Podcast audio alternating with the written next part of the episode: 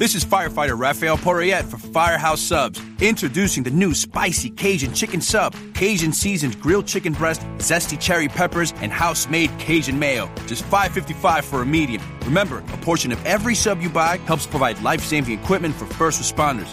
Firehouse Subs, enjoy more subs, save more lives.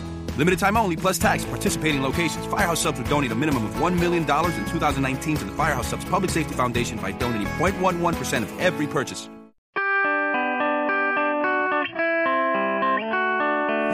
York City, it's the Todd Barry Podcast. The Todd Barry Podcast. Hey, everybody. Welcome to the Todd Barry Podcast. Sitting across from me, the world champion Judah Friedlander. What's up, Mr. Barry? It's good to see you. 99 cents for that huge bottle of water. Mm-hmm. My lordy. Yeah, it's not even water. Judah's bringing, he's brought this huge bottle of water, which saves me having to give him a glass of water. But 99 cents for all that. Yeah, well, there's two places in the East Village that that sell them for 99 cents. Fourth Street and Second Avenue. Yeah. The one right by uh, Eastville. Uh-huh. And then at uh, Second Avenue Ninth. They sell the big water jugs for 99 cents, or they sell the little ones for 99 cents. See, we open right up with a little tourism tip if you're visiting New Yeah, York. Todd, I want to I want to commend you because you're you're uh, hosting this podcast and you're you're doing all the uh, the DJing uh, techie stuff too. Yeah, we just had a minor glitch there. There might be an abrupt uh, little cut in there. But I'm impressed. You know, most guys that do a podcast, they're they're not doing the uh, working the board like you are. Because they're smart. Just notice on your desk residual checks. Oh yeah, yeah. well done, Todd taxation. That's, I Yeah. just got my mail. Got got his residual checks just laying on the Now, desk, I'm using man. a SAG residual check envelope envelope as a coaster right now for my iced coffee. Yeah, that's very that's how classy, show busy I am. That's yeah, sorry, I didn't classy, to man. leave those out. They're just no, that's fine. I it's don't. just a few hundred thousand dollars. yeah, in it's, Louis residuals. yeah, that's nothing. Yeah, I remember the first time I saw you. Really? Yeah, Let's hear it. It was at Boston Comedy Club. There's a place called the Boston Comedy Club in New Yeah, York. you which had was- like a big fro and what they would call fro. probably like a mullet now too. yeah, I probably yeah, did. it was awesome. Yeah, and you were very funny. I remember you did a bit about the uh, the kid applying for a job at uh, McDonald's. Oh my god. Yeah, a bit about McDonald's. Oh my, that's And, like uh, my first five minutes of material. Yeah, you'd be, you'd be like, uh, I applied for I applied for a job at McDonald's. Oh my, this makes me sound and the guy said, uh, comedian. uh, "Yeah, no, no, it was a funny joke." Uh, Yeah. uh, do you, re- is it on any of your albums or no? No, I, I actually did. Dude, you should bring it back. It's I a funny do my- joke. Ah, this is my first open mic ever. Oh yeah, no, no, so yeah, no, no. I remember you, you did. It was some joke about uh, applying for a job at McDonald's and then just like you know fucking around with them, and uh, and they ask you, uh, you know, are you in school? And you're like, uh, no, I uh, I murdered my teacher. And they're like, oh, so so you can work days? Okay, Yeah. cool. I thought that was a good joke. That was a good joke way back in the day. In Yeah. 1987. Yeah, that was did do probably. I mean, that was probably That's like. crazy that I had that. I It was probably late '80s, true. early '90s when I saw you. that's you true know. because I did move up here like only a year after comedy, so I would still have that in my arsenal. Yeah. But I've gotten rid of that one. It's a good joke, dude. Yeah. I, I, I would do it again. I think it's worthwhile.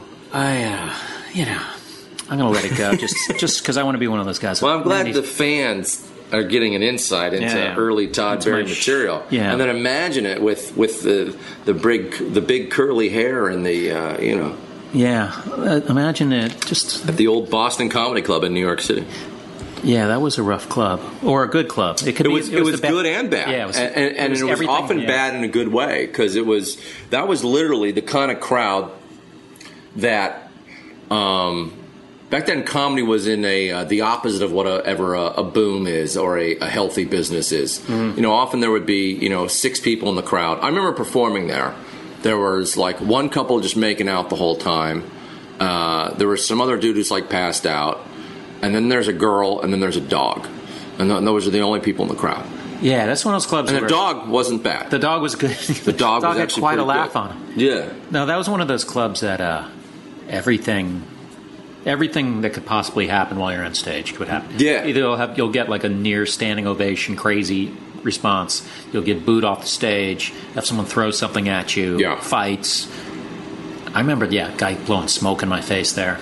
Yeah, well, that, yeah, that was the other thing. What, what year did comedy clubs in New York stop with the cigarettes in the in the audience? It's kind of amazing now to think about it. That, Yeah, because I mean, the first ten years I did comedy, I think probably from like '89 to '99 or whatever, there was cigarette smokes, and almost every comic had their own like stock line or someone else's stock line about all the cigarette smoke that was blowing towards the stage. Because from a distance, you can from the from the stage lights, you can see the smoke like all lit up, and it was sometimes it would just it would hang just right in front of your face, and you'd actually have to swat it out of your way. Yeah, and it's also like, all right, you're smoking, and you think it should be in the front row. How about Yeah. How about Yeah. make the front not smoking? Yeah, no, that wasn't Like, even. you're so afraid It to wasn't even no to anyone that yeah, it wasn't even an issue. Like people never even thought of it. And then when they passed that smoking law, people thought it was going to kill just not just comedy clubs, but bars and and everything. Yeah. And people know? used to, you know, that packing of the cigarettes that people. Oh, yeah. It's like, Yeah, would hear do that. that. for like ten, you know, 15, 20 seconds. Yeah. You're like,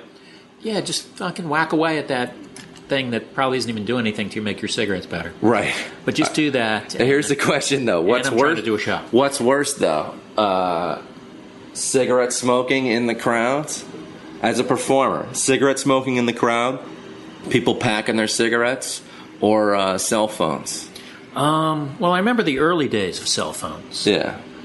Now the problem with cell phones, I, I may have discussed this with other people on this Oh, okay. podcast, but you know what? I don't really. It's I- gotten to I- the point where about this for- it's gotten to the point where cell phones. It doesn't really even bother me that much anymore. The only thing I don't like is when people videotape me. Yeah, yeah, That's the it. only thing I don't like. The cell phones, it used to be before texting became popular in the states. It was Yeah.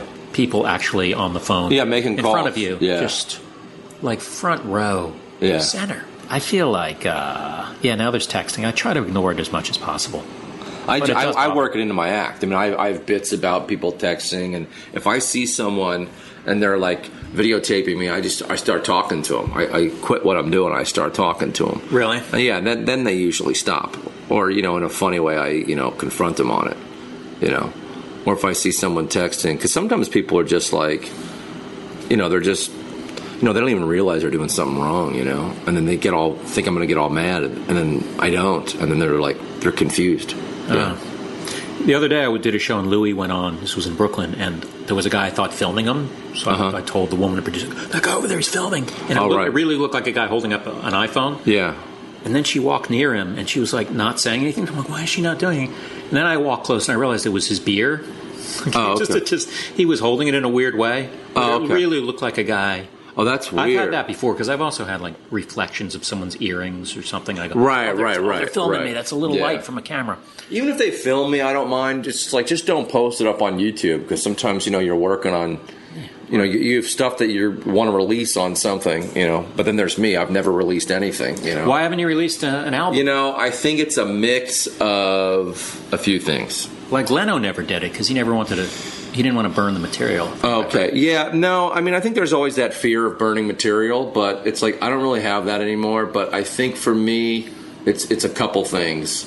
There's like you're getting into like OCD shit. You're getting into you know the finality of it, perfectionism. You know, it's like, and then the, just the like when you have to like listen, edit, and listen to your own voice. There's that like you just get sort of like like to me like I record every set. I never record over it.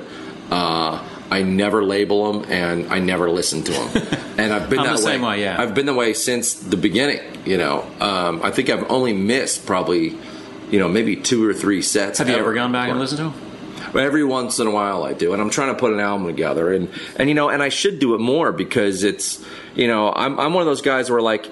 I'm a mix of writing, of coming up with material beforehand as well as on stage. You know, I think you're the same way. You come up. With, I'm sure there's a lot of things that I mean, there's certainly things I've done in crowd work uh, that um, that can be that are made up on the spot that can later be turned into a bit. You know, and, and sometimes I do that. But if I listen to my sets, I'd probably be able to do that a lot more and come up with more bits. And then also, if I listen to sets, I often when I listen to a bit, it makes me. I can often think of more tags to add on to a bit if I'm listening to it. So it can be good for writing, but I need to do it more. Yeah. What about a special? You haven't? Well, there's that I need to do too. But my, my thing with specials is like I'm trying to figure out a way to. I want to do it my own. and I'm going to film it myself, and I'm trying to figure out a way to do it because I usually just don't like the way they look. I don't even know if people watch them. I guess some people do. And No, they do. They do. Do they? Yeah, I think on Netflix they're quite popular, and in some countries DVDs. You know, like I think in Europe DVDs are big. I think DVDs are done in this country. It's all streaming. You know, um, but uh, yeah, I think Netflix is where people watch comedy the most. But you know, so in albums, I know, like I like my recordings. The way I record, they the I sound good. The audience is a little lower than it is, but because sometimes the problem when I was always doing recordings was if I'm killing and having the best set, some of my words get drowned out by the audience, and then you, you can't hear as much. So the way I record it now is the audience is a little lower than it should be, but you can hear everything I'm saying. yeah, So- but if you record an album and you plan the recording, then you could have people set up a whole thing with mixing and all that. Yeah, I know, but that comes to the other reason why I've never done one is I have horrible organization. you know? Really? Yeah, I have horrible organization.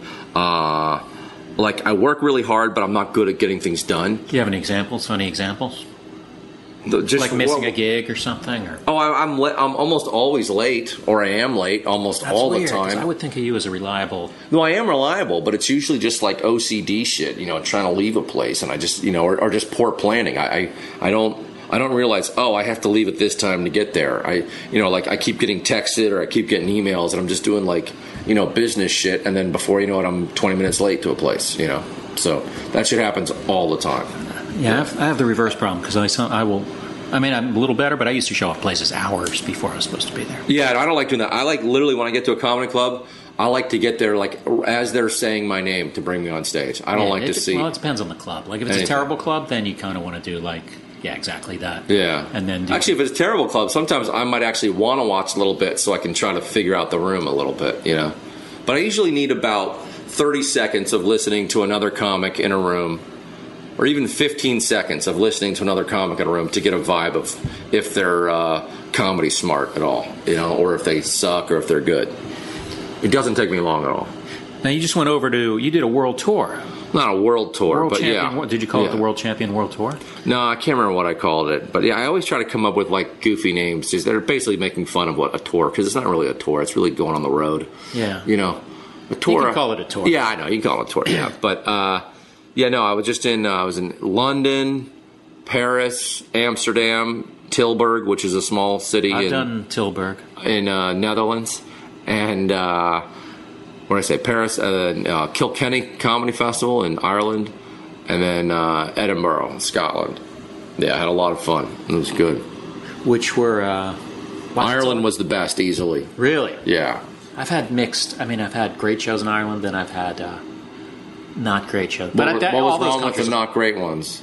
Well, I was in sort of like their version of a cheeseball comedy club one night. Okay. And it was just that same sort of like drunks and uh but yeah, then also there's been times where, you know, it depends like it was a festival where I was paired off with like a local hero each night. Oh, okay, gotcha. So maybe it was that guy's audience. And Right, right, right, right, so right. They Sure, like, sure, They were sure. polite, but they were like, "We're really here to see this." Guy. right, right, yeah, no, that And that stuff happens. We'll get through you. Well, Kilkenny Comedy Festival was great. That Yeah, I've was, done that one, too. That was the best of best of the shows I did in Europe, easily. Uh, yeah, to me, Ireland it was my first time there, and it to me, they were kind of like the Philly of Europe, in like a good way.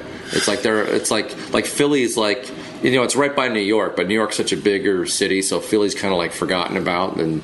You know, uh, the Irish in general, I think they're a country who's just been like they've been picked on so much, and over the years they've just I think people have just developed a, a good sense of humor as like a self defense mechanism. So I find everyone there to be like like pretty comedy smart. What about uh, You know. Amsterdam? I performed in Rotterdam and Tilburg. Yeah, I didn't do Rotterdam. I'd love to. Uh, Amsterdam was good. Uh, I actually like Tilburg better, um, and some of it's just the venue. I think the venue was a little more intimate at uh, at Tilburg, but um, yeah, it's good. Uh, you know, they're all fluent in English, but you know, there's some subtleties that they of the language they don't quite pick up on as quickly. Yeah, I don't think they're big into sarcasm either. Which Yeah, that's what someone told me there. Yeah, I, I, I, first of all, my act, I do. If I do an hour show, I probably have like two or three pop cultural references in my entire act. I, I try to make it so it's, you know, reference free. You know, Yeah. that so that anybody can get it. But but the pop cultural references I did were the ones that got the biggest laughs because in Europe, they all watch America. The one thing that America still makes, like we don't make a lot of things anymore, but one thing we still make is entertainment. So in Europe, they, they know all our shows, they know you know our movies, our music. So so that stuff would get the biggest laughs. But yeah, certain subtleties like like I think the Netherlands, they even told me like they're known for being very blunt and stuff. And yeah, sometimes I think. Uh, yeah, I think sometimes you know some countries they, they don't get humor or sarcasm as much. You know, I remember this one uh, Japanese girl I know. I remember she once told me when she first moved here. Um, she had trouble understanding sarcasm, and she said because in her country they don't have it. And I was like, "What?" I'm like, "You, don't? There's no sarcasm?" And she's like, "No, it's not really in, in the culture." You know. And then, and then I, I learned it. Now I, I like it, and I'm like, "Wow," you know. So it's like uh, but yeah, later this summer I'm going to uh, Sweden and Finland, which I hear are Ah. great. I've done Sweden. And I hear the crowds are very good there, and partially is because that they also like really dark, twisted stuff. And I think some of that comes from just their society. You know, it's like it's uh, it's almost always cold there. You know, I think I think audiences, people that come from like nice places in general, have it like they're uh, they don't develop as much of a sense of humor as people that come from tougher places. You know, like like I, you know, take a, a middle class family from uh, you know San Diego, and then you take one from uh, Buffalo. I bet you the Buffalo person's going to have a better uh, sense of humor, just because. j- Just living there with the cold and the elements, you know, you need to develop more of a sense of humor. It's it's not as easy living, you know. What about uh, Just like I think a, a janitor, a 30 year old janitor at an elementary school, in general, is going to have a better sense of humor than a 19 year old Harvard student. right? Because he works and he, He's worked, yeah, he's been through a lot of shit, and you know, not just life experiences, but you know, they, yeah. So, anyways, that's my theory. Not always, but often. What about London? How was that? London was good. Um, the uh, the vet, I got some shitty reviews in London, and then some of them were like a mix, uh, where they're literally saying it was like half brilliant, half the review was brilliant, and half was just horrendous. Yeah, I read You a know. few of them. You know, or basically saying like some were saying, you know, brilliant material, but you know. Only good for uh, twenty minutes, and after that, it's repetitive and shitty. Because you were tr- you were doing a lot of crowd work, and they were, yeah, they were a little reserved there. yeah, yeah. Well, it's weird. It's like, you know, after those shows, it's like, like, um, uh, you know, I did lots of photos with people, signed a lot of shit after every show. Twitter, a lot of people raving about it, and the reviews came back, and they were mostly like horrendous, you know, and stuff like that. It's like it's a bummer because just for business reasons, it's good to have good press, you know, that you can use it. But you know, you, you can't worry about it. But it's like uh, at the place I was at, it was, you know, it was a theater, and it was a different room at the theater. It was one, you know, there was still a stage set from a Yeah, I, play. I did that room, but was- they also have a, be- a room that's probably better. Right, that's you told me downstairs is the better one. Yeah, this one still had like a production set of some kind of serious drama that was happened earlier in the night. So like that's in the background. So it wasn't like wasn't the ideal setup, and the audience is a little distant and far away. But the shows were fine. It's just um, they weren't like killing shows, but but they were fine, and they were- and, you know and there were there were ups and downs. There were moments where it was killing and there were moments where it wasn't killing. And then I also noticed it's weird because I was in London last year, and uh, and I have this one joke. Uh, I won't give away the whole thing, but it's basically about a, a man with one arm uh, shopping in a secondhand store. And when I first did that in London last year, it wouldn't get like 20% of the crowd would laugh, and 80% wouldn't. Uh, and usually that's a one that I mean it's a longer joke than that. I'm not doing the whole joke, but but usually that's one that gets a you know it's a dark joke, and usually one that gets a you know gets a gets a big laugh, you know. Uh, and I wasn't getting much there. And then uh, I asked some people. I thought, oh, maybe it's a language thing with this. I don't know. Do they say secondhand store in London? And then someone was saying uh, charity shop is what they say a little bit more. And then when I was back this year. Uh, Cherry shop for what? charity uh, instead of secondhand Oh, store. okay. They use charity shop more. So if I'm doing a joke about a man with one arm shop, shopping in a secondhand store, they're not gonna. If they say charity shop, they're not gonna get It's that as gonna much. take an So- extra right. So I just dropped seconds. the bit. But then this year I tried it again. And then I realized, oh, some people are laughing. And then I think I did it in Ireland. The, the joke kills. Uh, I did it in Scotland. It did really well. and then I'm thinking, uh, and then I asked some more people about it, and they do say secondhand. They don't say secondhand store. They say secondhand shop in, in England. Yeah, I thought that too. So, We- yeah. but and then I realized that they that joke was a little too on PC for them. That was the main thing. That's it was wasn't say. that It they, might be mean, It yeah. wasn't that they didn't get it, which is what I, I thought a year ago. I thought it was a translation thing, but it was really they just viewed me as an asshole for even saying something like that. They're weirdly squeamish over there about Yeah, so it's like, uh, and I was like, wow, because I don't like crowds that are squeamish. I like crowds that are, you know, I mean, I don't like comics that do, you know, when people are doing, you know, racist or bigoted stuff. But this was a joke, and there's more to the joke, and ultimately the joke's really about how dumb I am. It's not really you're making, not really it- making it's, fun of it's not really making fun of a person with one arm. It's making fun of what, like what an idiot I am, and uh, and I'm, and within the joke, I'm actually trying to help the person. But uh, but I was like the fact that like people won't even be open minded enough to go to a dark place. I don't like crowds like that because I like finding humor in dark places. You know, I mean that's to me that's more challenging than finding it in an easy or obvious place. Like I remember one time some interview asked me, they're like, "Oh, you must uh, love the Kardashians," or uh, or like when there's a, a president who's no good or you know says dumb stuff, and because that makes your job easy. I'm, I'm like, I don't like going for the easy stuff. I like going for difficult stuff. You know, so in general, you know, I mean that's the stuff that makes me laugh. You know, Right. I don't I don't like you know if a comic's doing Kardashian jokes in general, I'm I'm not listening. You know, I don't. You know, you can pretty much predict where the jokes are going. Yeah, and there's so much of that on TV. Yeah, it's just it's it's gross. I don't. Did I you don't know like the um, when the critics were in the audience? Was it like Well, I found out. Yeah, this was another dumb. See, you know, you kind of learn as you Yeah. go. You know, like I was there doing shows Tuesday, Wednesday, and Thursday, which is a weird run to do London. Just two, but the, I was, you know, I was I was in Europe for like two weeks, and those were the days I was available in London. So, you know, Tuesday is not a busy night in London as far as people going out and stuff. And that's the night they had all the critics come, and and there were I think they had another like couple friends from the theater who were there. So like pretty much the whole back section was probably all like critics and stuff. So it's like it wasn't. It's almost like doing an industry show, you know, where it's not. They're- agents they're- are in the audience. Yeah, there's like you know half the audience real, and then half is is agents and stuff, and it, that's never as good a crowd because it's almost like two separate audiences, you know. So uh, so yeah, so I found out that they were all coming there.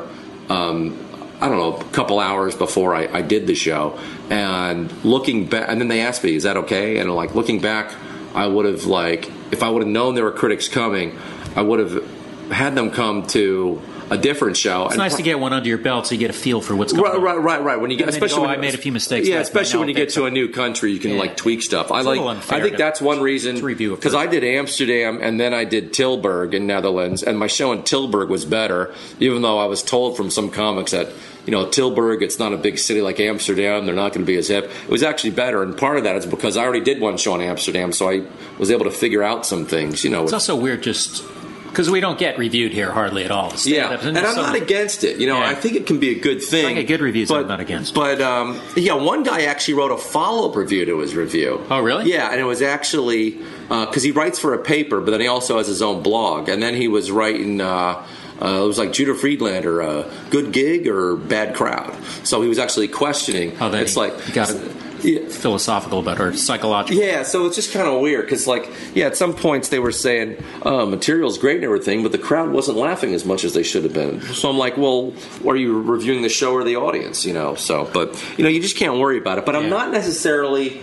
I I think it's good that there people are writing about comedy more. Uh, it's always frustrating because I think you know most of the time they get so many things wrong. You know, so it, that gets frustrating. But you can't let it get to. I think the more people know about it, the better. You know, whether it's you know good or bad press. You know, it's just what people do have to realize, and this goes for audience members too. That if you saw one show and then you see another, you know, stand up comedy is not the same, especially for some comics more than others. It's not the same thing every night. Like I remember when when I, you know, I lived in L.A. a couple years. Work took me out there a couple years. Uh, a friend of mine, she and her boyfriend came to see me, and then. And it was at the Laugh Factory, and the, the, the crowd was a little off that night. It wasn't that good that night. And then she came to see me a year later, and the crowd was hot. It was a hot crowd, and I just destroyed. It was, you know, it was ridiculous. And and it was a year later. Now, it's not like did I, did I become so much of a better comedian in a year? It's like no. Was I maybe a little better? Maybe, but it was basically the crowd. The crowd was hot that night,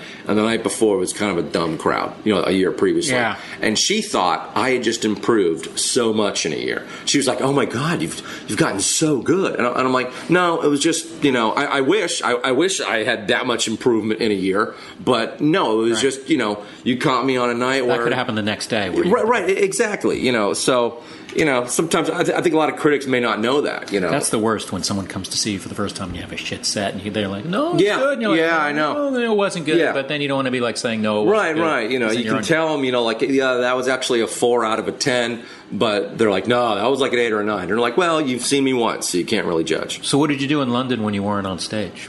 Uh, just walked around. You know, I, I like checking out cities and just. I don't really go to the. Um, I don't go to the uh, too much of the touristy like type attractions. I like like riding the subway and just walking around and just seeing how people like live differently. Did you, know? get recognized a lot over there? Not as much as here, some, but not nearly as much as here. I mean, even I can tell even between like, you know, New York, I'll get recognized more than other places, and I think some of it's just because, uh, you know, I do more performing here. Even you know, I, I mean, I think I think that even has a little bit to do with it. You know, so.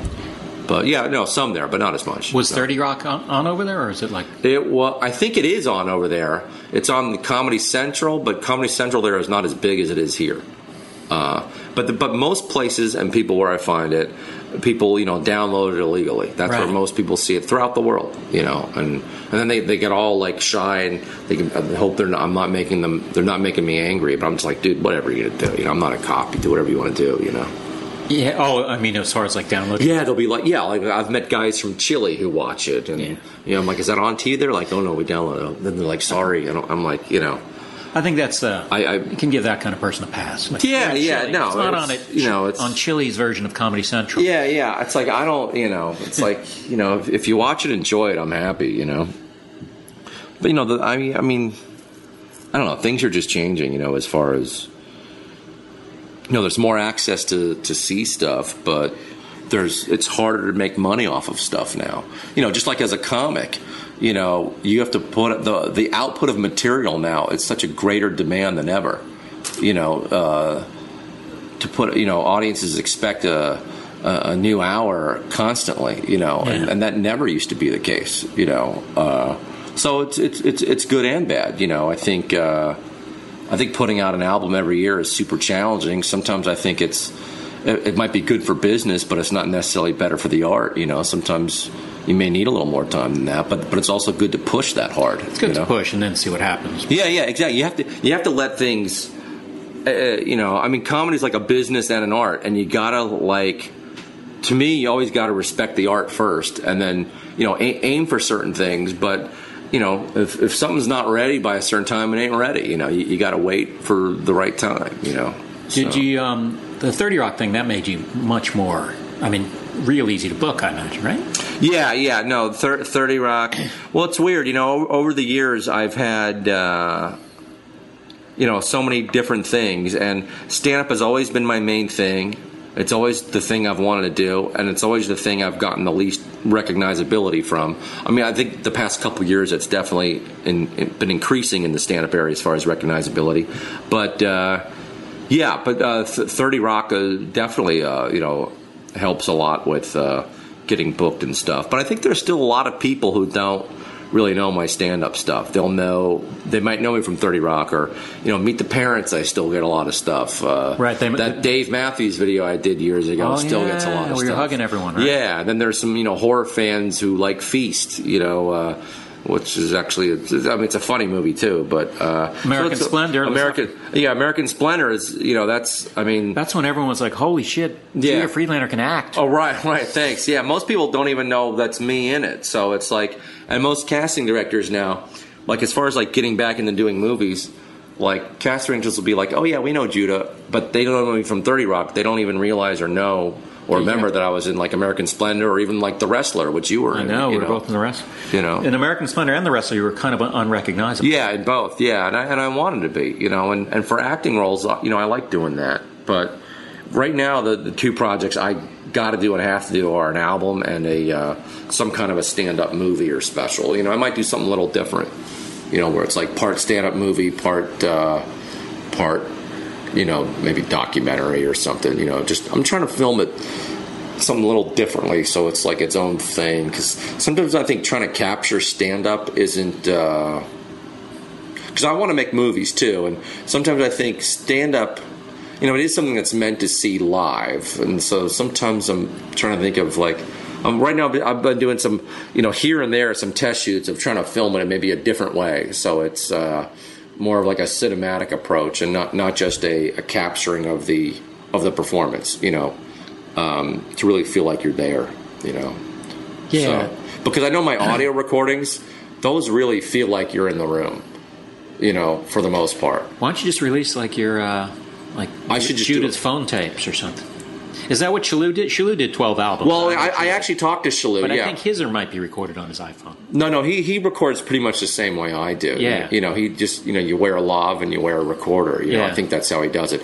But yeah, no, I talked to him. Yeah, he's doing like He's did- twelve Yeah. like short uh, albums for the year. You know, which I think is great. You know, Yeah. sometimes I think about that, just or or even just having like you know like bootlegs. You know, just release a lot of different ones. You know, it's like so much of comedy is like you know someone gets one formula and then you just have to do that you know like like right now if you do a special and then you get it on this TV channel and maybe that TV channel then Netflix you know that that's like the, the that's like the market for that's like the model for like you know selling it marketing it getting it out to people. But is that the right artistic market that I want to do? I don't know you know so sometimes I think you know maybe you know be like uh you know some of those bands that just have tons of bootlegs of their you know different performances you know because each set's different you know so i don't know I think you should do it special. yeah Do it down and dirty. Do it uh, sort of gritty. yeah that's what i want I, want I want it to be like a low budget kind yeah, of have look, a sort of an indie know. feel to it. yeah yeah that, that's the way i want to do it so yeah, I'd like so i think i'm just going to do it myself you know and then uh but sometimes but, but some material is like you know, some of it's kind of timely that I want to do. So sometimes I think, all right, maybe I should just do the album so that it can get out there before the Yeah, materials I mean, you could you could do like a faster. You know, you know something that's like that. Sell say here, it's, I'm doing a two dollar yeah, or whatever. digital download yeah, and sell a maybe five them. you know. dollars, maybe five dollars. well, that's the other interesting thing about like you know how cheap things are. You know, I know. it's like. uh you know, you have you know the biggest comics in the country uh, selling their specials for five dollars. Now they're ruining it for everyone. You know, and then so, but you know, And then you go, hey, mine's nine ninety nine. Oh, it's twice as much. yeah, yeah, It's still nine ninety nine. yeah, yeah. So why you don't you just buy it and uh, I get twelve cents of it. Yeah. So, what are you going to do for your next one? I don't know, man. I got. I'm Yeah. trying to. It's so so. Uh, Do you feel like? I mean, you just did one. Do you feel like you're ready for? I feel like I just did one, but I kind of did it over a year. I did it like a year and a half ago. I know, time I'd like to do another It's one. I feel like you're just like you said. You're supposed to do certain things. I'm Um, trying to. What I'm trying to do is get in that sort of Henry Rollins mindset, where like, like every year that guy, he puts out like some kind of a audio album.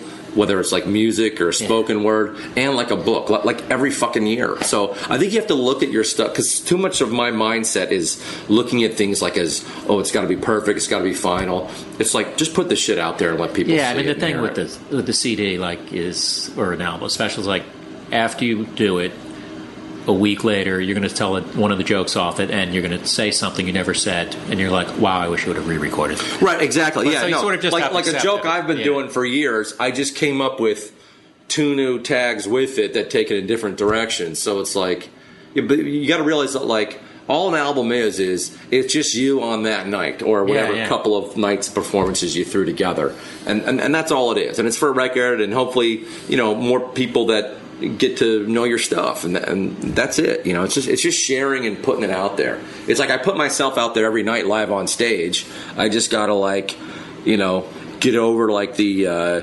anxiety of getting it perfect for uh, audio or video you know?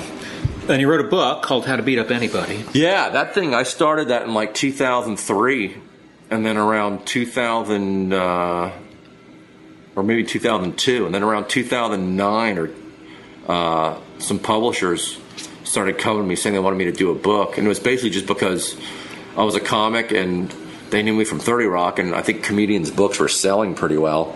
So I had started this one on my own anyway. So This it's is cool because it has a, like it's a different format from other like it's kind of a big, yeah, it's eight by ten. It's two hundred eight pages. There's a flip book in it too, where I teach levitation. If you look at the lower right corner. Just imagine the levitation flip book right now, listening at home. Yeah, so you know, it's basically a fake instructional karate book. You think you write another book? I definitely will do some other books. You have a few different ideas. Um, And this one sold all right? it sold okay. Yeah, you know, I'm hoping it's something that people like it a lot. Uh, I didn't get one book review. Uh, yeah, I had like there was like no press on it, but um, I got on. The best thing was I got on the Daily Show. And you got on Letterman too, right? Yeah, Letterman I got on, George Lopez, Rachael Ray, which was that was a trip. Just I never thought I'd be on the Rachael Ray show. What is she like? She was actually really nice. Yeah, Yeah, nice. really That's nice. cool. Yeah, and and uh, and totally cool. Yeah, good energy, totally cool. You know, and, and the audience was actually really good. I, I I didn't know what to expect on that I think show. it would be fun. Like I want to write a book just because I want to go on a book tour and promote the. It seems like it's fun to promote a book. It is. I, I didn't really get to go on a full one because oh I got a good story for Oh, you. good. Let's- yeah, I uh, because I was filming Thirty Rock at the time. Okay, so I'm doing a book signing at the Grove, at the Barnes and Noble at the Grove in L.A. And the Grove is this huge, major outdoor mall in L.A. And uh, I get there, and I, and I flew in just for this, and I was sick too. I had a kidney stone, and uh, so it was- Really? yeah, it was like really hurting me. It wasn't. So- it wasn't out of your system. No, it wasn't out of my system. And you got on a plane? and it wasn't. It wasn't so bad. Well, it was like the. I was in an emergency room like a day or two days earlier, where it was like Yeah. intense pain, and then the pain was just still dragging on. But it wasn't like you're on the floor and you can't even talk kind of pain. Yeah. because kidney stones can get you that Yeah, I way. had that So once. it's still. Yeah, I've had them like seven times. So it's still like. It's. I'm still like really hurting. So I'm like. I say to the guys, "Is there any way to delay this, or can we post?" it? And they're like, "You got to do it." You know, and, you know, you don't get any money for these or anything. So I fly out there, and I'm like, "All right, I'll do it." You know, I'm in pain. I get to the uh, bookstore, and I walk in, and usually when you do a book signing, they buy a, extra copies of your book, right? Um, there is I don't see, and then they put up a nice like display of your books. There's no display or anything. I get in there and I don't even I don't even know if there was a poster or anything. And uh, I look in there and I'm like, "Is this going on? What's happening?" And then the guys working there are like, "Yeah, um, the books are." Um, I'm like, what, "What's happening?" And they're like, "Yeah, well, they're they're trying to locate them." I'm like, "Are they in here somewhere?" Are they in the bookstore? Yeah. So so he's like, um, well, um, they're on. They're somewhere in a dock at LAX. They're they're trying to find them, and that's when I'm like, now. I'm, I'm not the best, smartest business guy, but at that point, I'm like, this guy's fucking lying to me. I'm like, you don't have the books, and you don't know where the books are. Yeah, someone, bad lie, that. someone, someone fucked up. You know, it, it's already like eight o'clock. You know, and and you're like, there, there's no way someone is actually searching LAX for the books right, Right. now. And I'm like, uh, do you have uh, any books here? You know, and, and and when I was doing the book tour, I basically did a 30 minute like comedy show, uh, basically like a. Uh, I would show slides, you know, because a lot of my book is my book is basically photos. yeah, yeah. It's basically photos and jokes. My book and, and drawings I did and stuff like that. So I basically do a 30 minute show where I uh, project all these, uh, you know, instructional karate photos and you know talk about how to beat up Bigfoots and ninjas, all kinds of things, and uh, and then I take questions too, like totally serious about you know karate questions and stuff like that. So I had the slideshow all ready to go, and I did it, and, and the show was good, but they had no books, and uh, and then one employee who worked there, he goes, well, actually. I bought a book because they had like two copies, and he goes, and I, I bought one just for myself, and uh, but you can have it to uh, for this thing to sell, shred into pieces and divide up amongst So 300 I people? literally did a book signing, not a books signing. So I signed One- one, book. That's unbelievable. Yeah, so it was just like, you know, and then, you know, you got managers, you got agents, and, and you're like, and then you got the publisher who's the main thing, and you're like, and they knew, you know, not, not necessarily the agents, but the, the, and the managers, but the publishers, they had to have known there was a fuck up there. And, and, and all day I'm there. You know, I'm flying there, I'm sick, I'm flying there, and I'm there all day, and they know the books aren't fucking there, and couldn't they have at least called some other fucking stores or something and, and gotten at least a few fucking books there? You know, nothing. That's Yeah, crazy. and no, and none of them from, and they don't, they, they didn't even apologize to me or anything, as far as I remember. It was just like, uh, but the show I did that actually, it was actually really good. It was actually fun. and then you're like, hey, uh, Yeah, order like, it online from yeah, Amazon. yeah. I was like, I was like, I'll sign any other book you want. You know, I remember, I think Shannen Doherty had a book out. Yeah, I'm like, just- I'm like, I'll sign her Sign book if you want. notes and stick them on. The Yeah, they actually gave me some little kind of like book, like I, think, I don't know if it was a Barnes and Noble bookmarker or something, that, and, and I was signing that for people. I'm like, this is that out that that on the loading dock thing is like, well, what do they yeah, just gathered around the books at the loading? yeah, dock? Like, yeah, yeah, What's the next step? yeah. So that's unbelievable. Th- those are the kind of things that like happen like all the time in show like people when people ask me what do i do all day it's usually just fixing shit like that and being in situations like that every day Yeah. that, that's usually what i do all fucking day It's just so many. It's amazing how many people are terrible at their easy jobs. yeah yeah well that's why you know i, I respect any job and i respect anyone who does a job well you know, like if there's a busboy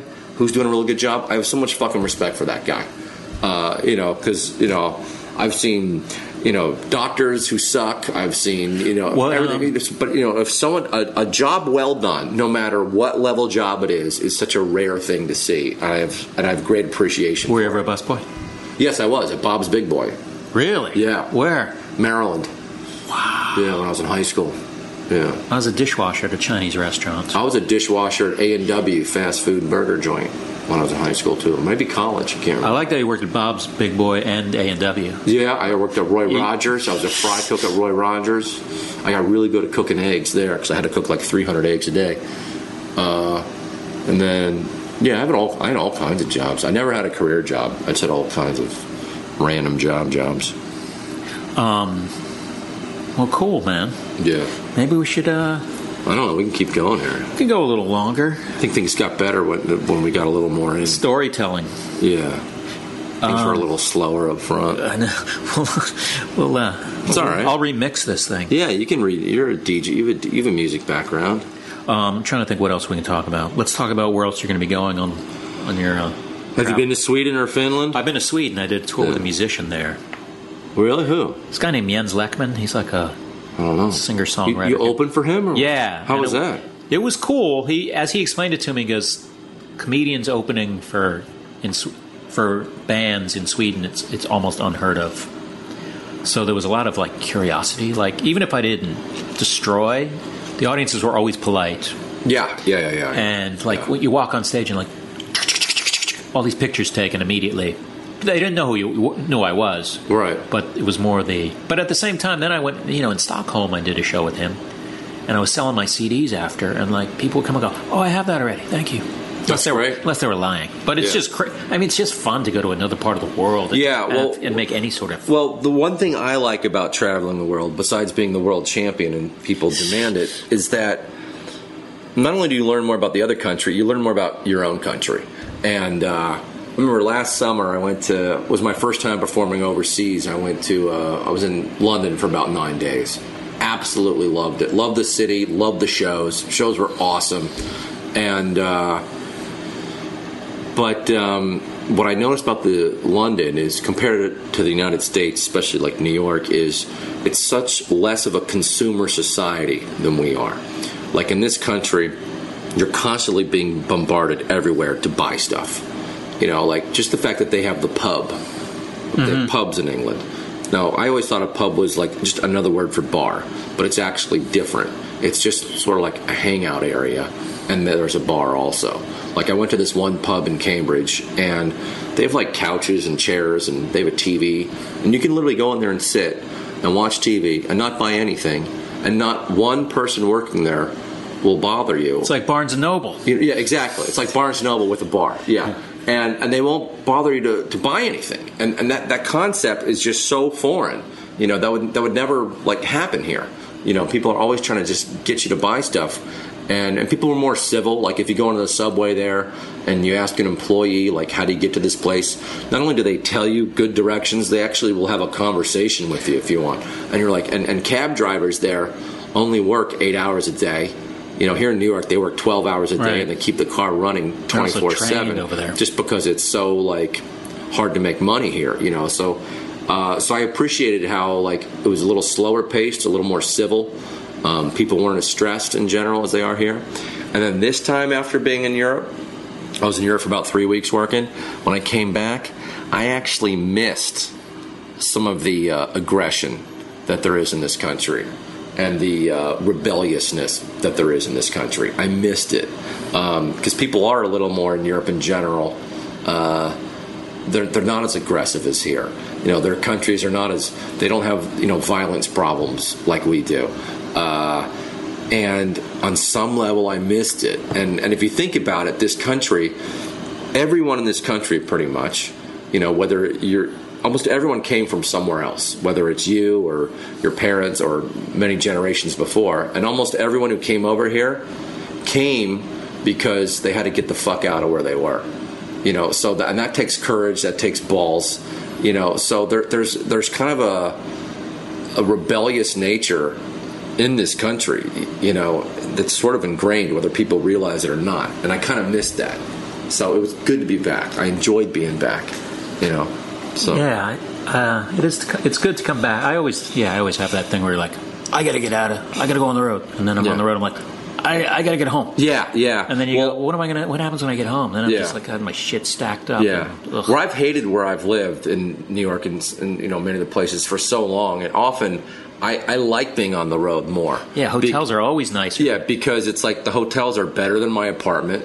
Uh, the air conditioning's better, you know, and uh, you know I, I've lived in shitholes pretty much my whole life, and I pretty much still do, you know. And it's like it's weird. I'm, I'm good at knowing how to live cheap. And and, and and thrifty and, and tough, but I'm, I'm not good at learning how to. I, I don't. I'm not good at knowing how to live like well or fancy. So you're not still- letting yourself. So you have not to get into money, but you do have some money from the show that you Yeah. can spend, and you're just nervous. Right, about yeah, spending. yeah, and I don't know how to spend it. You know what I mean? I don't know. It's You like I, I just started. will help you with that. Yeah, I know, but I don't trust it. See, Yeah, I. I've always had a massive distrust of authority, and and I still do for the most part. And like one thing in show business that I've learned, like usually when someone gives you a gig, I used to always think, oh, they're giving me a break. Let's say it's a TV thing, film thing, stand up thing, whatever. Usually thinking, oh, they're giving me a break, they're doing me a favor. But it's usually, it's often you that are doing them the favor. Yeah, So when someone is saying, oh, here's a job, they're actually saying, fuck you. I'm making so much more money off this than you are, and, and you're the one who's going to make the money for me. You know, and it's like, so, uh, but in general, yeah, so many people, you know, they, so many people, they usually have some kind of an agenda or something, uh, and they're trying to get something from you. So I have a, I have a big distrust of, uh, you know, especially authority. Do you have figures. financial advisors? No, You don't have anyone? no. Maybe you need to sit down with someone. I, I want to know. do that. Yeah, but Even though I, I don't know where to go. You know, I, I got an accountant. I have an accountant. Yeah, Harvey Altman, man. Come on, dude. We have the same accountant. Almost every a comedian in New York has the same accountant. There is a comedian's accountant in New York City. Friar member Harvey Altman. Harvey. He's probably listening. Um, so how long are you going to Sweden for? Uh, let's see. I'm going to. I'm doing this big outdoor music festival in the Netherlands Oh, you're doing a called the Lowlands Festival. Yeah. And then I'm doing the Leeds and Reading Festival, which are big outdoor music festivals there. And I heard those are like a nightmare. I've heard uh, that they're not easy. Yeah, I heard they're nightmare. Well, I heard that people can barely hear you because there's so much uh, bleeding of sound from the main stages. That, and then, uh, but uh, they're they're they're paying me nicely, and that's what's getting me over there. And then in between, I'm doing uh, a bunch of different cities in Sweden, and I'm doing a Helsinki. So I'll get to. That sounds so cool. Just saying, playing Helsinki. Yeah, it's just good. You know, it's good to. And you know what's interesting? You know, when you play these rooms, you know, in, in other countries, you know, Paris, uh, you know, Tilburg, Netherlands, and then you have a gig, uh, you know, somewhere else in the Midwest United States. It's like a small, a small town, and you're thinking they may not be that good. It's like performing overseas in countries where English isn't their first language, it kind of makes you a little stronger. Like the gig that you thought might suck in the U.S. is actually maybe now a little easier than you thought. You Oh, know? definitely. You know, so it, it's good. It's good training. It's good experience. You know, the more different types of, and it's also interesting. You know, because I do a lot of sort of political stuff now, but I kind of make it so it's either side, right or left, can enjoy it. You know, like I'll- do a lot of stuff about running for, you know, Yeah, being it's the not next president. You, you know, I mean, I'm basically just ripping the entire political system is what I'm trying to do. But um, but it's interesting when you're in because, and I've performed for you know like when you perform in New York, so many of the clubs have so many people from other countries. Uh, and so I've performed for you know uh, people from other countries for years, and so but when you perform for them in their own country, it's a little bit of a different dynamic than when you do it in the United States. You know, that's Are you one talking about when you went to Paris and Yeah, yeah, yeah, yeah, expats yeah. there? You know, no, no. I Actually, most of the shows I was going to weren't filled with expats. It was mostly people from the country. from France. Yeah, when I was in France, it was So it was French it- people who spoke English as well. Yes, yeah, the young people there. Oh, I thought it was like yeah. an American bar Yeah, yeah, no, no. Well, it's an American comic, an American guy who's been living in Paris for nine years who runs the room. But it's um, this guy Sebastian Marx. But it's uh, the what the people that drew that. I thought it was going to be all ex-Americans there, and it was about 50-50. You know, and almost and when I was in Amsterdam, I'd say there were maybe twenty percent Americans. You know, so most of the places, and in London, there weren't any Americans there. I don't think, uh, and uh, so it's. And when I was in Scotland, there weren't any Americans there. There was maybe one, maybe one American there. Uh, so, but it's a little different dynamic when you perform for foreigners in your own country, and then when you go to their country. It's just a little, and it's also different when you're talking about American politics in your own country, and then when you're in another country talking about America. It just makes it a little different dynamic. It's kind of, it's interesting. You know, I'm still learning, but uh, yeah, just kind of weird. So you got Sweden. You got what else? What? Oh, I'm just I'm just torn. I'm doing Montreal. I'm doing Montreal Ah, I'm coming up soon. Montreal also. Yeah, I'm doing an hour show at this little place called Mainline Theater. Nice. Yeah, I think it's a small, like 100 or 150 seat theater. So, yeah, hopefully that'll be good. Yeah, I got to start promoting that. Any acting stuff coming up? No acting stuff coming up. Do you do auditions or do you? I haven't. I haven't had an audition or anything handed to me in a long time for any film stuff. I've been like completely out of the film Is that game. Not because you want to be? Well, it's a mix of nothing coming my way and uh, the two main things I want to focus are stand up movie and stand up album. You know, I got to get those done. I really got. I mean, those are so overdue. I got to get those done before doing other stuff. What if you got a movie part and you have to be in? Uh, well, it's got to be really good. If it's something really good comes up, yeah, I'll do it. You in know, uh, what's an exotic country? Africa for nine months. I might. Yeah, why not? You know, Why not? Yeah. Um, all right, man. And then I want to make my own like exploitation, crazy comedy, sci-fi action type. Like an actual too. movie. Yeah, Direct it. Uh, yeah, yeah, direct it, write it, be in it. Yeah, you know, real low budget. Can I be in it? Yeah, Now you have to give me a part. you got it. Judah, thanks for doing this. Thank it's you, really hot in here because I had to turn the air conditioner I off. know. Judah Friedlander on Twitter, or what is it, Judah World Champ? It's Judah World Champ on Twitter. Verified account. Verified. Yeah. Uh, Judah Friedlander, JudahFriedlander.com. Yes. That's all they need to know, right? Yeah, I guess so. But yeah, basically, uh, I do shows like I'm not good at inviting people to shows. Like sometimes people know they're like invite me to a show. It's like I always feel corny and weird doing that. But I have an open door policy. If like people know me, just I'm like just let me know when you want to go to a show, and I'll take care of you. When I'm in New York, I'm pretty much doing a show every night, usually more than one a night. And uh, you know, Thursday to Sunday or Friday Saturday, I'm usually on the road somewhere doing something. So uh, yeah, so I'm I'm on the road a lot these days. So And you got the book How to Beat Up Anybody. Yeah, and get it on Amazon. Oh, one thing I want to say about my book: if you do get it, buy the paperback.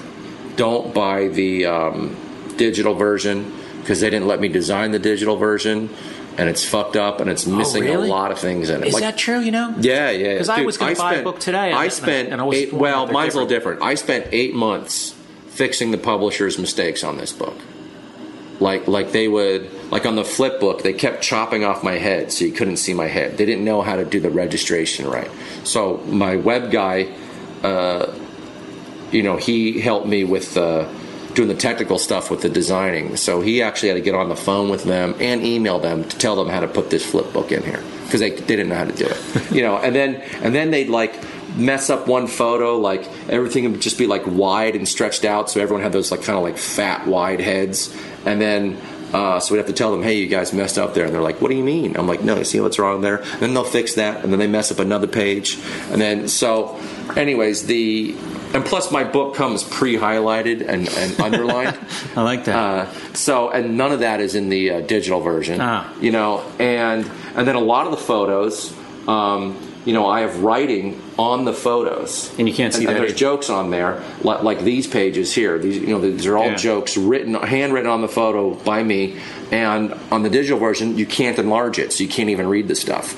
So That's crazy. So, and then sometimes I'll have, you know, the title uh, of a photo, and then I'll have captions beneath it. But sometimes in the book, the the title will be on one page, and the caption underneath it will be on the following page. And you have to really look at both of them at the same time. So, Buy so the paperback. yeah, you you- it, it's missing like sixty percent of the ah, stuff. And Yeah, bring it to a show. He'll sign it. yeah. There you go. Thanks, Judah. Thank you, Todd. All right, I hope you enjoyed my talk with Judah Friedlander. I have some upcoming tour dates. I'm doing another crowd work tour where I just do crowd work. It was fun last time. Perhaps it'll be fun this time. I'm going to San Diego on September 16th at the Casbah, then Largo the 17th in Los Angeles, then San Francisco on the 19th at the Chapel, then the 20th in Portland, Oregon at Mississippi Studios. Then the 22nd, Seattle, the Crocodile. Then the 23rd, the Biltmore Cabaret in Vancouver, Canada, British Columbia. My special is now $5, super crazy. You can get it at ccdirect.comedycentral.com. This podcast is produced by Feral Audio, who's got some new t shirts that you might want to check out. They haven't sent me one yet, but I don't think they've been printed up yet. Go to feralaudio.com slash shop or forward slash. One of the, you know which slash to use. You know which slash to use.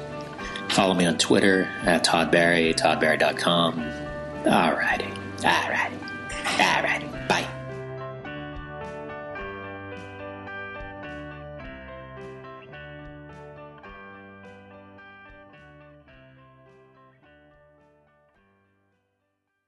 This is firefighter Raphael Porriette for Firehouse Subs, introducing the new spicy Cajun chicken sub, Cajun seasoned grilled chicken breast, zesty cherry peppers, and house-made Cajun mayo. Just $5.55 for a medium. Remember, a portion of every sub you buy helps provide life-saving equipment for first responders.